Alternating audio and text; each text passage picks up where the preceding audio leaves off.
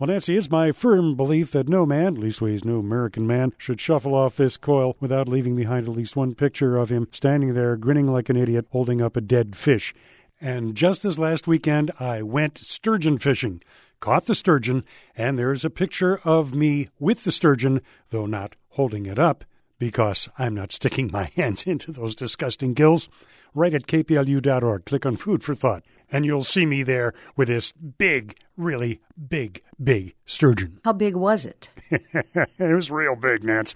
47 pounds of fighting fossil. 47 pounds of sturgeon, and you took it home. You took, did somebody fillet it for you, I take it? Yeah, because we you took- probably didn't have a handy fillet knife and said, oh, allow me to do that. Yeah, this was out of Astoria, Oregon, on the Columbia, and there was a great place where we took it and they, you know, cut it up and filleted and vacuum packed it and everything for me.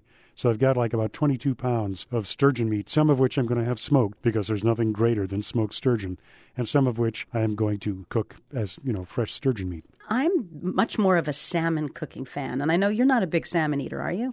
It's blasphemy to say it, but I think salmon is really overrated. It'll be pitchforks and torches outside the station now, I know. Well, I, I think that I can sing a song of love, a sonnet for salmon, and I've been eating a lot of it lately. Some Lummi Island salmon that was caught by um, the native folks out there who are allowed to do that, and had that at a wonderful restaurant that had just the most perfect sear on it. There was very little on this, save for salt and a perfect sear.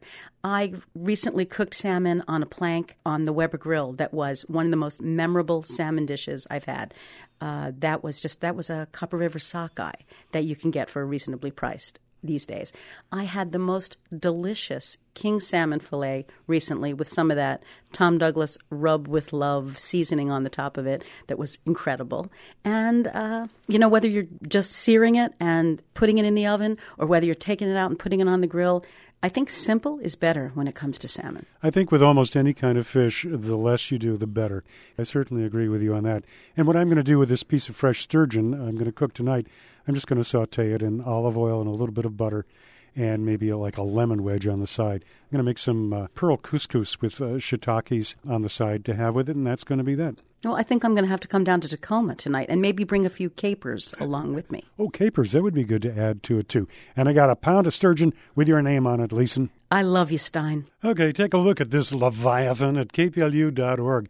Just click on Food for Thought, where you'll find a link to Seattle Times food writer Nancy Leson's blog. By the way, I'll take some pictures of however I wind up cooking this, my first run at a piece of fresh sturgeon, and I'll post them there too. I'm Dick, Slayer of Sturgeons, Stein.